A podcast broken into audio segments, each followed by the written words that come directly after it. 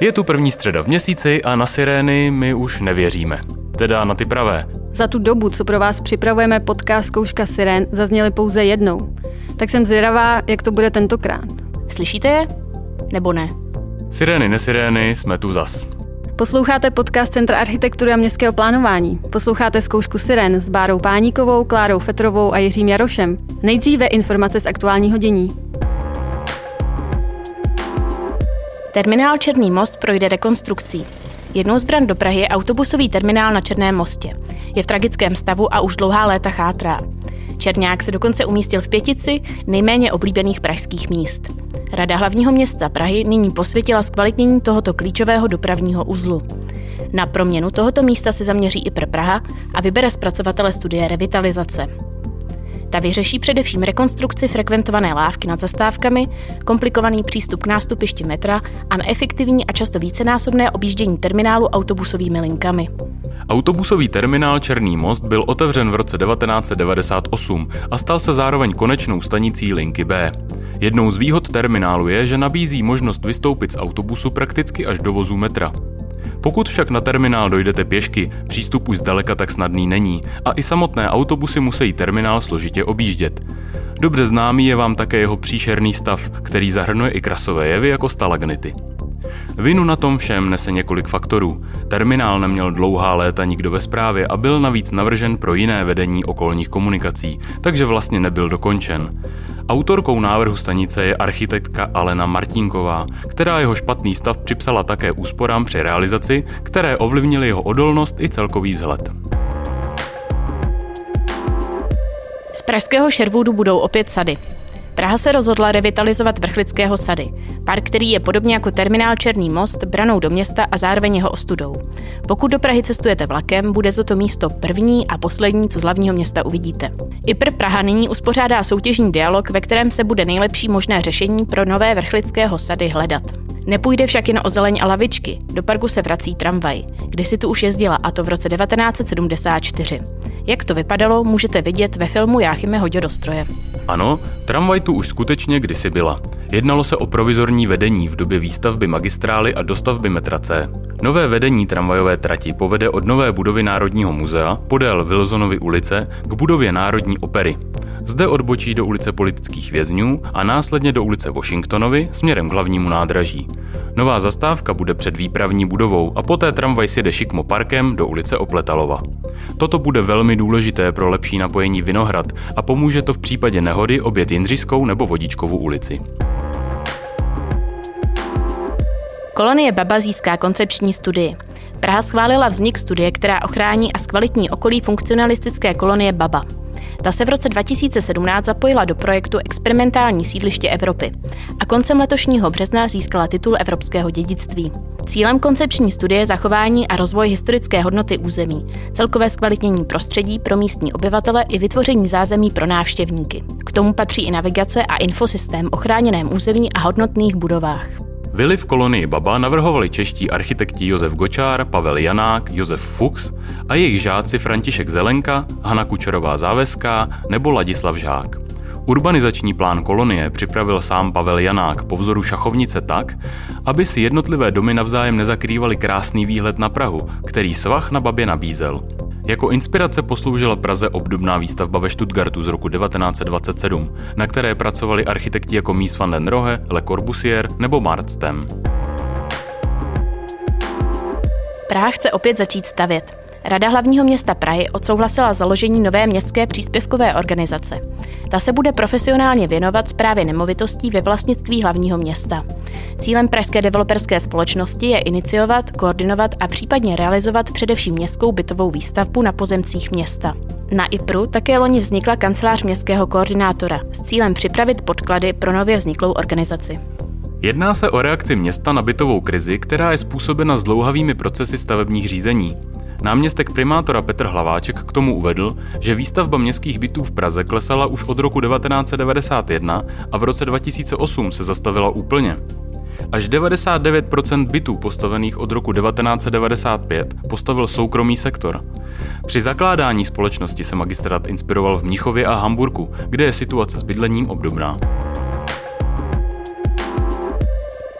A teď je tu výběr z našeho programu.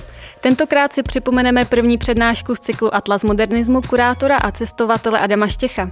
Vyprávěl v ní o svých cestách za architekturou, které jsou pro něj životní vášní.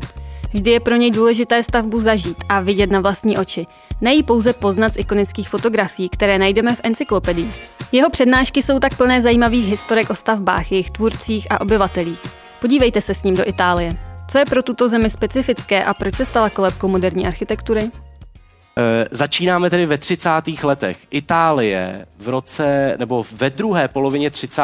let byla velmocí moderní architektury v tom smyslu, že v roce 1933, e, jak mnozí z vás určitě víte, zanikl Bauhaus. E, významná škola v Německu, kterou založil Walter Gropius, v roce 1933 uzavřeli, uzavřeli nacisté. Tím pádem se celá řada modernistických architektů, jako byl Gropius nebo Marcel Breuer, Mies van der Rohe, opravdová ta, ta, ta prvotřídní ESA, eh, rozhodla emigrovat. Buď emigrovali do Velké Británie a později třeba do eh, Spojených států amerických. Eh, v podstatě v té době v Německu nebyla úplně úrodná půda na to věnovat se moderní architektuře a modernismu. A Itálie tak přebírá určité otěže. E, ale je to zajímavý v tom smyslu, že v té době už v Itálii vládne Benito Mussolini, e, také fašista.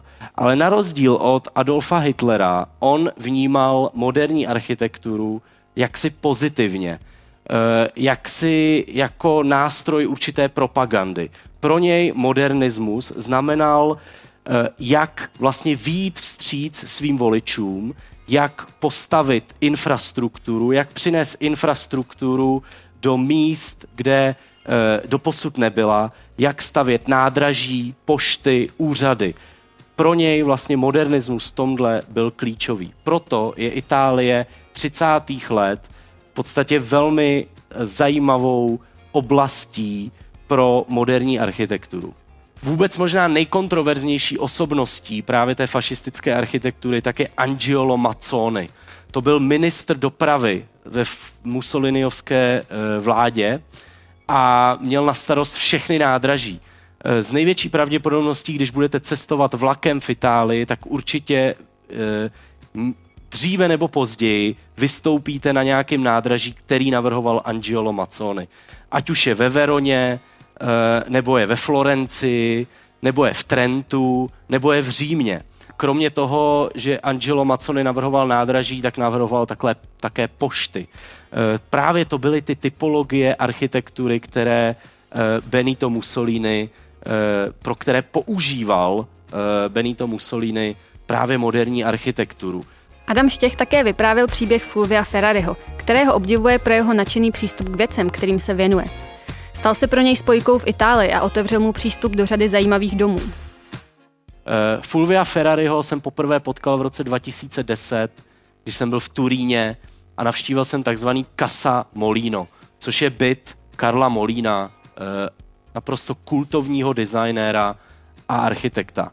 Carlo Molino byl uh, architekt a designér v Turíně, který ale zároveň byl uh, letec, byl to pilot, Uh, byl to akrobatický pilot. Dokonce měl v 50. letech si koupil české letadlo výroby uh, uh, z fabriky Zlín, měl Zlína českého, s ním lítal akrobatické soutěže, zároveň si postavil automobil, s kterým jel 24 hodin Le Mans, byl to průkopník moderního způsobu sjezdového lyžování. Napsal dvě příručky o tom, jak správně lyžovat a stylově lyžovat a byl to také e, fotograf a fotil, fotil všechno v podstatě.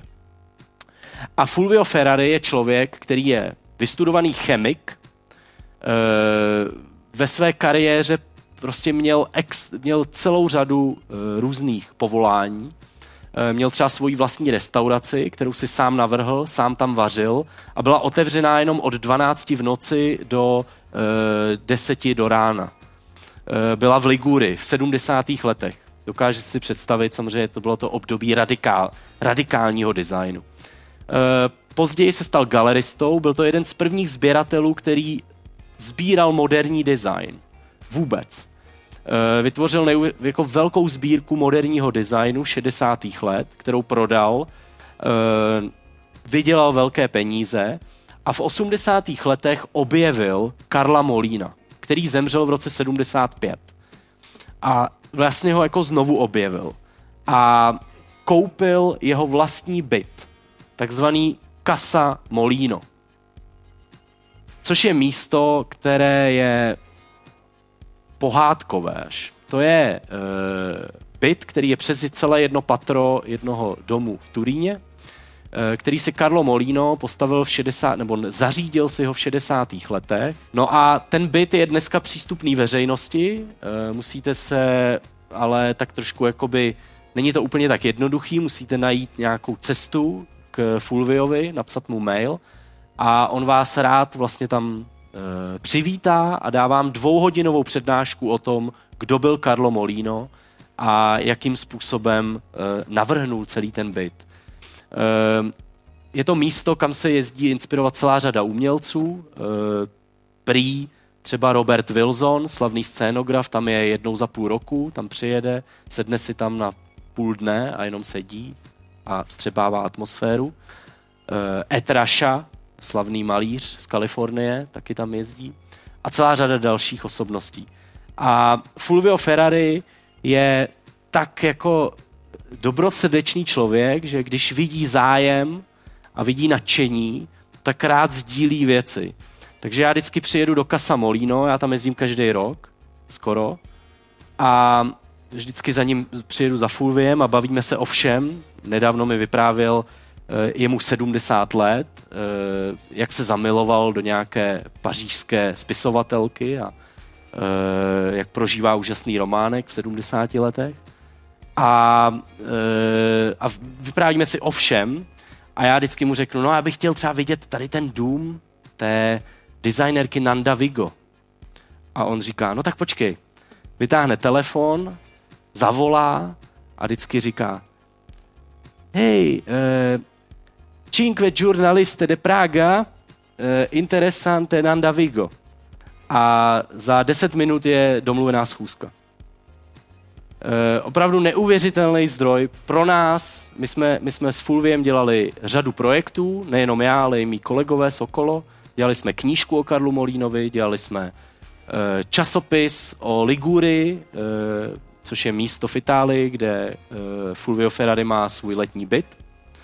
A je to opravdu jako spojka, která, díky které jsme, nebo jsem já i poznal a dostal se do celé řady neuvěřitelných míst. Pokud vás náš výběr z přednášek zaujal, puste si její pokračování na našem YouTube. Nebo až to půjde a pojedete na dovolenou, ubytujte se ve městě Sorrento v Itálii v hotelu architekta Giaponti. Jehož architektura, včetně interiéru, je kompletně zachovaná ve své původní kráse. Na konci dubna přijala virtuální pozvání do Prahy česká architektka působící téměř po celém světě, Eva Lepetrek. V rámci cyklu Expati mluvila s Adamem Gebrianem nejen o svých projektech a vizích, ale také o pracovním prostředí a podmínkách, které panují v Ázii, konkrétně v Šanghaji. Tam se totiž vydala už ve svých 25 letech a následně se zde proslavila jako architektka mrakodrapů. Ve svém portfoliu má dokonce jeden takzvaný super high rise, což je označení pro mrakodrapy převyšující výšku 300 metrů. Ten její měří 348 metrů a šlo o zakázku za 75 miliard korun. Od roku 2011 žije s rodinou v Nové Kaledonii v Jižním Pacifiku, kterému se ne nadarmo říká raj světa. Evo, dobrý den, jsem ráda, že jste si na nás udělala čas. Hned v úvodu bych se vás chtěla zeptat, vy jste měla možnost nahlédnout do řady světových architektonických ateliérů a vidět různé způsoby ve vzdělání a v přístupu k práci. Často mluvíte o školství. Máte, máte pocit, že eh, školství potřebuje změnu přístupu? Ano, máte pravdu, to školství je pro mě velké téma, protože si cítím, že eh, ty ta mladá generace je opravdu budoucnost národa a když vidím, kam to dotáhli Finové eh, s, reformou školství za posledních 20 let, takže myslím, že to je opravdu, i teď ta krize to ukazuje, že, že by se vyplatilo investovat, opravdu nalít peníze do školství, ať už teda do toho, do těch nižších stupňů, ale i do univerzit, aby, aby se financovali uh, opravdu výzkum. Kreativita je někdy označovaná jako klíč k úspěchu. A je to schopnost, kterou budeme čím dál tím víc eh, potřebovat a bude stále víc ceněna. Nabídlo vám prostředí na vysoké škole potřebný rozhled a inspiraci? Já si myslím, že to bylo právě v tom Liberci, kde, kde mě to nakoplo a kde to po nás začali vyžadovat v té škole, protože neustále nám opakovali, že to je malá a otevřená uh, fakulta architektury. A, takže tam byl prostor vyloženě jakoby tu, kreativ, tu kreativitu projevit. Uh, tehdy jsem ještě přesně nevěděla, o co se jedná, ale aspoň, aspoň mě to dal ten impuls jakoby o tom přemýšlet a potom mě to nakoplo až uh, možná, když jsem začala pracovat v těch Spojených státech amerických, že mě to jako začalo docházet, ty souvislosti a začala jsem myslet jinak.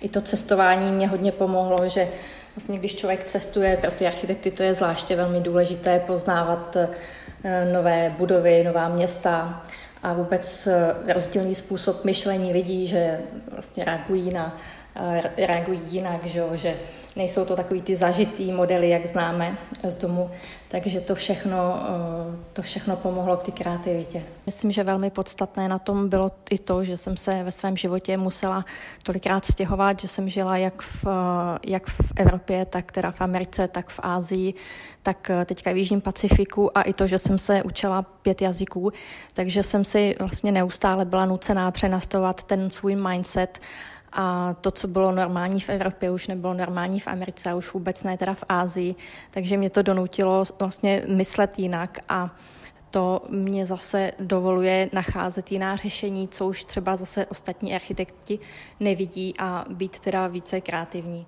Vy se v současné době věnujete projektům ve své vlastní kanceláři v Nové Kaledonii.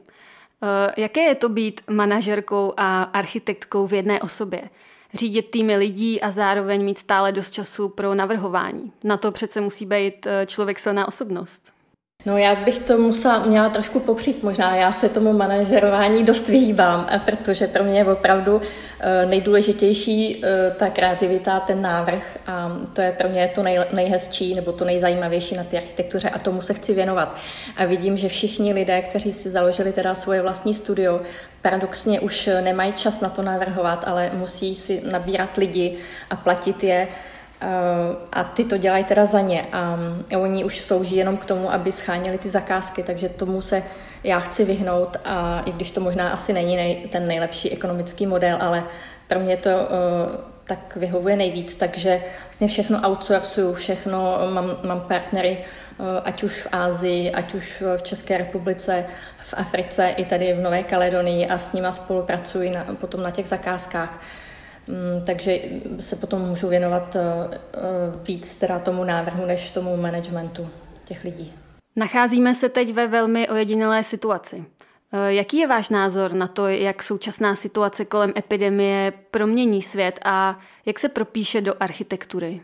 Tak já mám pocit, že eh, to nejdůležitější, co si odneseme z této krize, bude soběstačnost, slovo nebo koncept soběstačnosti pro jednotlivé země, ale myslím, že to hodně uvidíme a pocítíme i v té architektuře, aby soběstačná byla města, eh, okrsky, ale hlavně i domy třeba že mm, soběstačnost i z hlediska eh, zemědělství, aby ty země dokázaly vyprodukovat teda dostatek potravin pro všechny obyvatele. Eh, takže to vnímám jako velký problém, že teď je u vás v České republice velké období sucha a eh, více než teda tomu zemědělství se věnujeme covidu a myslím, že, je opravdu čas něco s tím udělat a začít se věnovat ty krajině, aby, aby jsme na to jednou nedojeli. Když už je řeč o přírodě a udržitelnosti, věnujete se také krajinářské architektuře? Tak úplně ne, ale snažím se tu soběstačnost integrovat teda do úplně maximálně do všech budov, co dělám. Teď posledně jsem navrhla mrakodrap do Číny a e, tam jsem navrhla e, hydroponickou farmu protože to byl pětihvězdičkový hotel a pro každý hotel je důležitá kuchyně, tak aby ta kuchyně byla soběstačná, takže na střeše toho mrakodrapu byla hydroponická farma, která zásobovala vlastně čerstvou zeleninou každý den tu kuchyň. Takže myslím, že tímhle, mm, tímhle směrem půjdeme a myslím, že uvidíme, že i v bytech bude tendence, že budeme mít všichni doma v kuchyni malý box, kde budeme mít hydroponickou farmu a ráno si, si otrháme ty, ten, ten čerstvý salát a budeme mít ho obědu poslední době jsme si všichni vyzkoušeli, že být doma zavřený není nic příjemného, že člověk potřebuje pro svoji práci a odpočinek změnu prostředí. Vy, když jste navrhovala město na zelené louce pro milion obyvatel, rozhodli jste se prolnout městské zóny, aby měli jeho obyvatelé vše po ruce, někdy třeba v rámci celého domu. Myslíte si, že budeme schopni žít v budoucnu jen na jednom místě, kde bude vlastně všechno dostupný? Nebude to nuda? Tam šlo spíš o to, aby nedocházelo eh, k, k traffic jam, k zácpám prostě automobilovým, aby ty lidi bydleli třeba nedaleko od toho místa, kde, kde pracují, od své kanceláře, aby třeba přešli ráno park, tak eh, vlastně byl tam obrovský několika kilometrový park a kolem toho to město bylo jakoby posázené nebo postavené. Takže si myslím, že ta příroda, jak jsme se teďka znovu, znovu uh, mohli přesvědčit, že je naprosto podstatná pro nás jako pro uh, lidský druh a dokonce si myslím, že aby byla ta architektura dobrá, že musí mít dvě základní, dva základní elementy a to je spojení s přírodou a jednak spojení jakoby s tou komunitou, aby ten člověk se tam necítil jako sám nějaký jako trosečník na ostrově, ale aby měl spojení s tou komunitou a zároveň, aby měl přístup teda k té přírodě. A pokud se nám to povede, tak, tak si myslím, že, že aspoň teda pro ty velkoměsta to bude docela užitečný. Pokud se chcete dozvědět o práci Evy L. Petrek více, záznam celé přednášky můžete shlédnout na našem YouTube nebo Facebooku.